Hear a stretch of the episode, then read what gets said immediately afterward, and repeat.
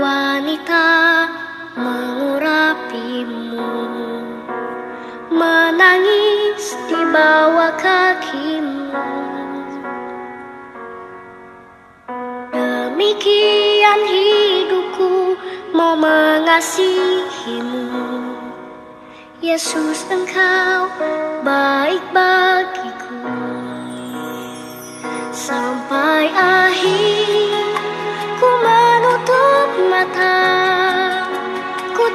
setia menanti janjimu. Sampai ku dapatkan mahkota kehidupanku. Ku tetap setia,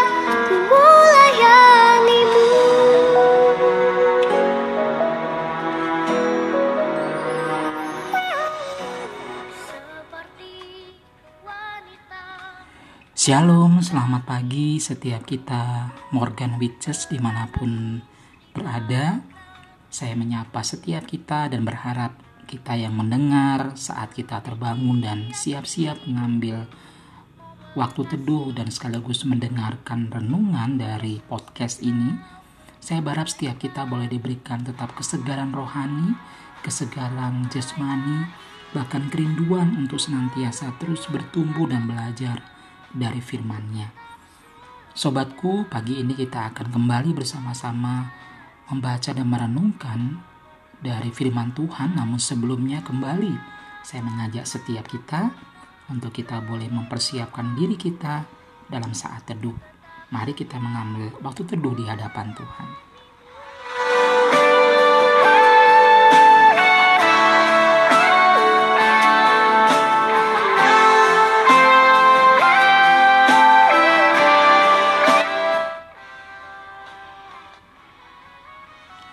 Sobatku, pembacaan kita pada hari ini tetap terambil dari surat Rasul Paulus kepada jemaat di- Tesalonika. Lebih tepatnya 1 Tesalonika pasal yang kedua ayat yang ketujuh sampai 8. 1 Tesalonika pasal yang kedua ayat ayat 7 sampai 8. Pada pembacaan ini yang ingin saya bagikan yaitu terambil dari ayat yang ketujuh yang berkata tetapi kami berlaku ramah di antara kamu sama seperti seorang ibu mengasuh dan merawat anaknya. Sobatku ada sebuah syair lagu yang liriknya berkata demikian. Kasih ibu kepada beta tak terhingga sepanjang masa hanya memberi tak harap kembali, bagai sang surya menerangi dunia. Sobatku, syair ini merupakan sebuah gambaran ungkapan kasih dan ketulusan yang tidak terbatas dari seorang ibu kepada anaknya.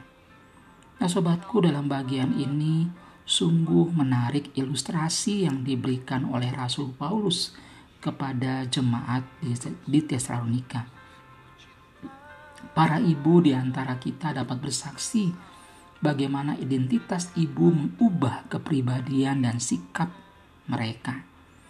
Pada hari-hari yang sebelum menikah, tidak akan tersentuh oleh hal-hal yang berat dan kotor, tapi ketika sesudah memiliki anak, tidak akan ada lagi kepedulian tentang yang berat dan kotor, bahkan tidak peduli apakah mengendus dengan hidup normal atau tidak. Ibu mungkin memiliki berbagai harapan kepada anak-anak ketika kelak dewasa, seperti meminta tunjangan anak dan sering mengunjungi dan menyapa orang tuanya. Tetapi untuk anak-anak yang masih dalam perlindungan keluarga, ia murni memberi dan tidak mengharapkan balasan segera. Ini adalah kasih tanpa pamrih dan tidak meminta upah.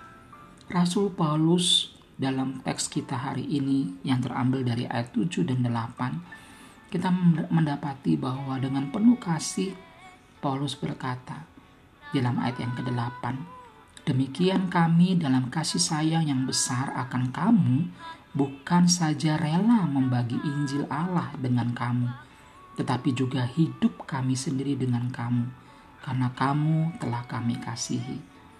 Sobatku dalam bagian ini kita boleh melihat bahwa seorang rasul besar seperti Rasul Paulus dan juga rekan-rekan pelayanan yang lain tidak hanya memberitakan kabar sukacita Injil kepada orang-orang percaya di Tesalonika, tetapi juga bersedia memberikan hidupnya bagi mereka.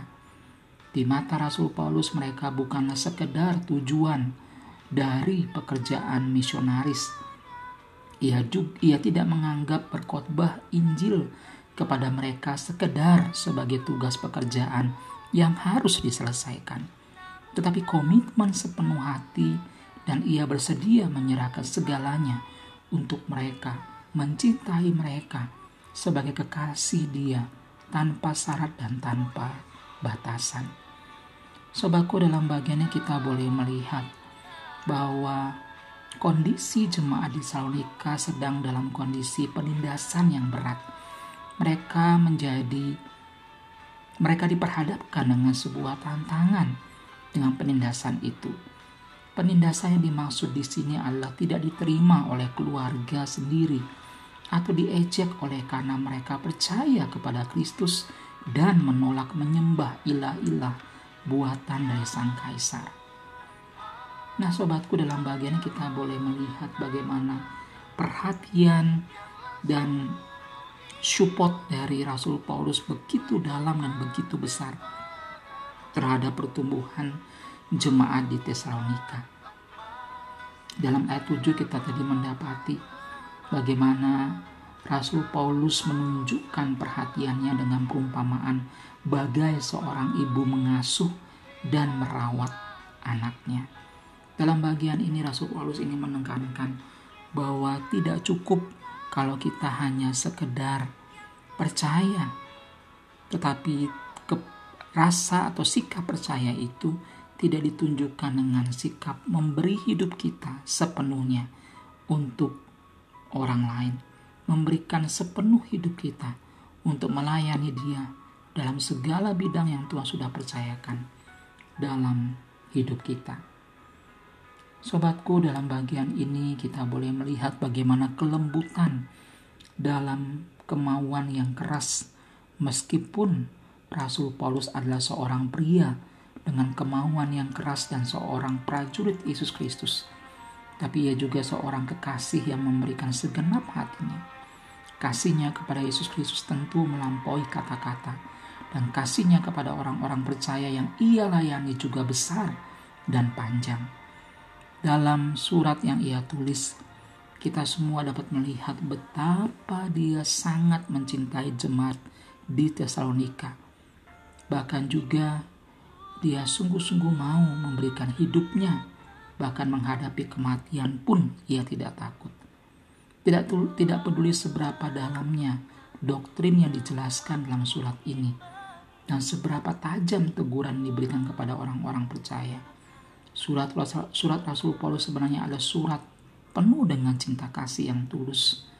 Dan inilah yang menunjukkan kita pun sebagai orang-orang percaya hari ini juga harus menunjukkan perhatian kita kepada orang-orang di sekitar kita. Sebagai bagian perlindungan akhir dan juga aplikasi yang, kita, yang bisa kita lakukan, sudahkah kita berbuat seperti Paulus ketika berjumpa dengan sahabat kawan atau teman yang sedang mengalami pergumulan tertentu yang berat, bagaimana sikap kita? Sikap kita menentukan bagaimana Kristus hidup dalam hidupmu. Kalau kita boleh melihat dalam bagian ini, kita boleh belajar dari Rasul Paulus bagaimana dia mengekspresikan kasih yang tulus itu dalam perhatiannya kepada jemaat di Tesalonika tanpa meminta balas. Dan bagian inilah kiranya menolong setiap kita untuk kita juga tetap senantiasa menyatakan perhatian, pergu, uh, rasa kasih sayang kita dengan tulus kepada orang-orang di sekitar kita, baik itu keluarga kita, sahabat kita, kawan kita, bahkan orang-orang yang mungkin terabaikan oleh dunia. Kita tunjukkan belas kasihan kita kepada mereka karena itulah Yesus datang ke dunia ini bagi kita. Terpujilah nama Tuhan. Mari kita berdoa.